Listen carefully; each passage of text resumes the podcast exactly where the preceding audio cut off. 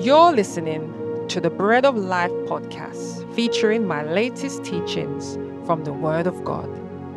The Word is truth and life to those who find Him, and Jesus is ready to be found. So, yeah, so I just give God all the glory. And I just want to start off here by laying down a foundation, really.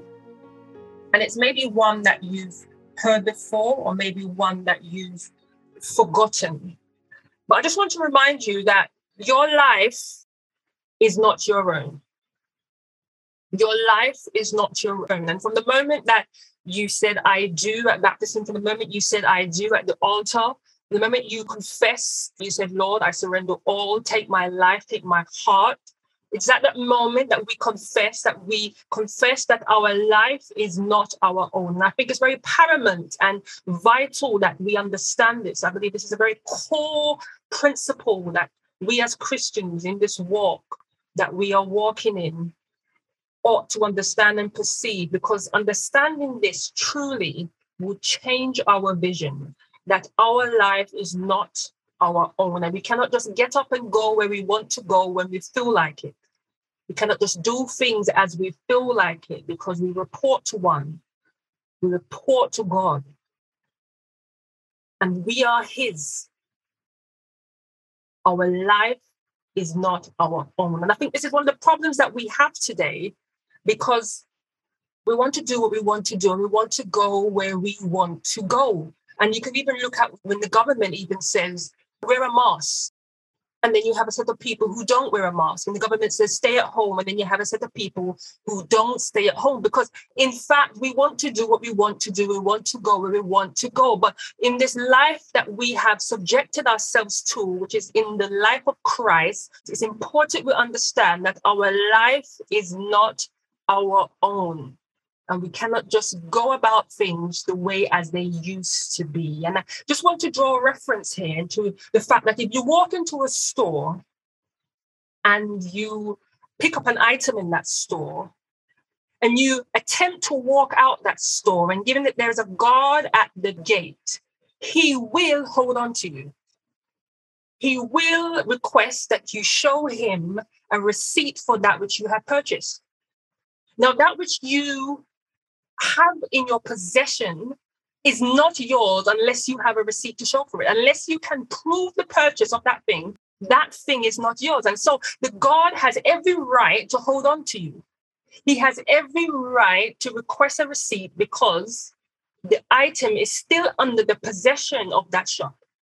But let's say that you walked into a shop and you had purchased the thing. And that thing that you have purchased you've received the receipt, that thing then becomes yours because you have a right to it by the purchase of it.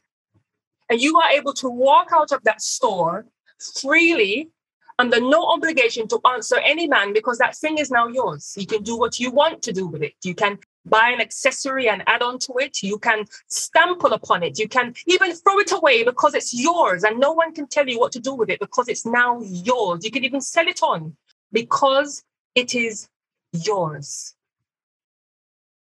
Some of you may already see where I'm going with this. You see, we have been bought with a price, and that price is the blood of Jesus. And that price was costly, and that price, by that which we were purchased by, means that our life is not our own. Our life is not our own and we report to Father God, and by his counsel, we ought to live this life. And by his counsel, it is the only way that will guarantee us success in this life. For he had made it sure that once he has purchased us, he will protect us and grant us a way to eternal life. I just want to draw your attention now to Jeremiah, Jeremiah 18. And I'll start from verse 1 to 4. It says, The word which came to Jeremiah from the Lord, saying, Arise and go down to the potter's house. and there I will cause thee to hear my words. Then I went down to the potter's house, and behold, he wrought a work on the wheels.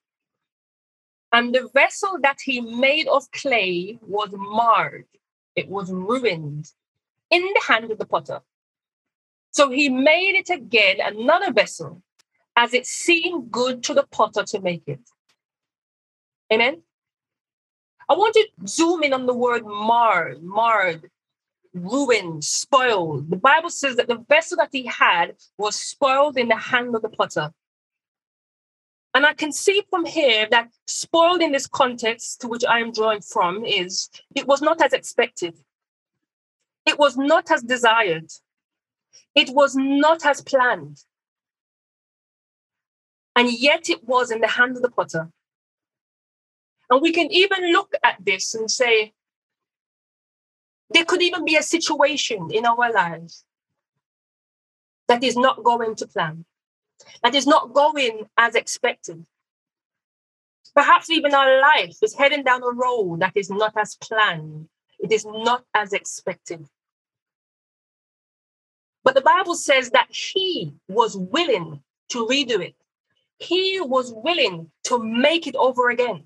But the key thing is, he was willing to do so as it seemed good to him. It is as it seemed good to him. And oftentimes we are trying to fix things, but it's not as it seems good to God. God is willing to redo, but it is as it seems fit and good and pleasing to Him.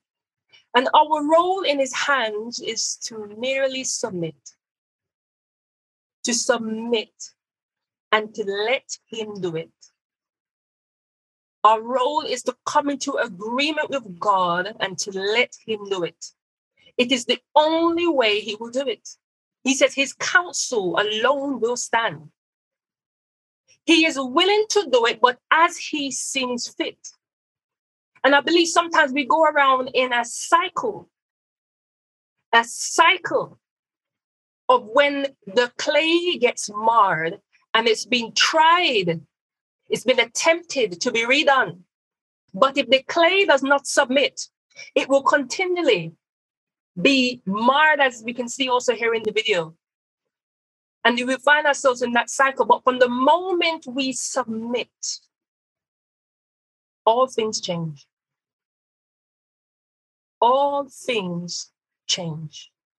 Because now the clay is as designed and the potter is pleased with that which his hands has made.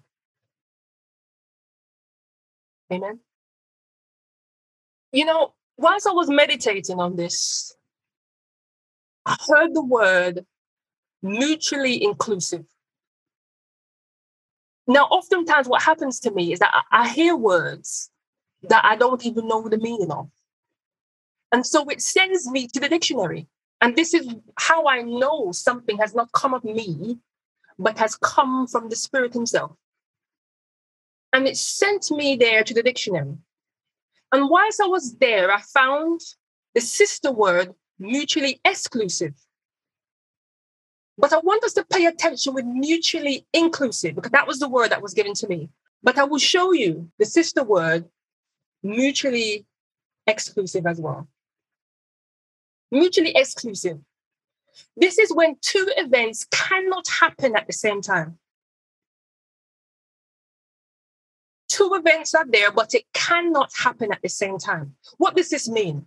Our will and his will cannot work together to produce the end result of satisfying him or fulfilling his purpose. In no way or shape can we pursue the purpose of God with our will and his will operating in opposites. This is the mutually exclusive. But I zoom in here on the mutually inclusive, which describes things that must be together for an event to happen. These are numerous things happening, the minimum two, that must be together for an event to happen. What does this mean? This means our will must become his will in order for him to be satisfied. Our wills must join together as one in unison in order for him to be satisfied. And in his satisfaction, we too are satisfied. But what pleases God will end up pleasing us, even if it doesn't happen at the time of submission. In retrospective, we will see that it was good for us to listen to his counsel and not take the path of destruction. Our will must become his will in order to fully see that which he has promised, in order to fully see the end that the Lord Jesus Christ has prepared for us, the expected end. It must be in unison. You see, Jesus presented himself in the Garden of Gethsemane. He presented his will, but it was rejected. And after it was rejected, he then aligned himself with the will of God. Now, I don't think there's nothing wrong in presenting our will to God. I mean, it says here that Jesus asked the Lord to turn the cup. I do not believe in anything wrong in presenting our will. But from the moment we realize it's been rejected, we are to align. Our life is not our own. The problem is sometimes we present our will to God and it gets rejected, and then we walk away asking ourselves, What am I supposed to do? When the real point is, you know what to do, you just don't want to do it. You present your will to God, and then it gets rejected, and then you ask that you need help, and then you say that you're stuck. But the reason why you're stuck is because you do not want to move forward with His will. And so you're stuck thinking that is there any way and any different avenue that your will will come to pass? The answer is one no. It has to be His will. It has to be His way. And if we're not careful, our thoughts, our desires, can become a stronghold that we will not let go, but we must let go. We must submit and surrender it. Thank you for listening to the Bread of Life podcast.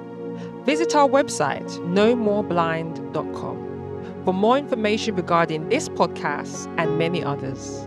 Share this message with your friends and family and help us spread the word of God, which restores our soul. Until next time, remember the grass may wither and the flower may fade, but the word of God will never change.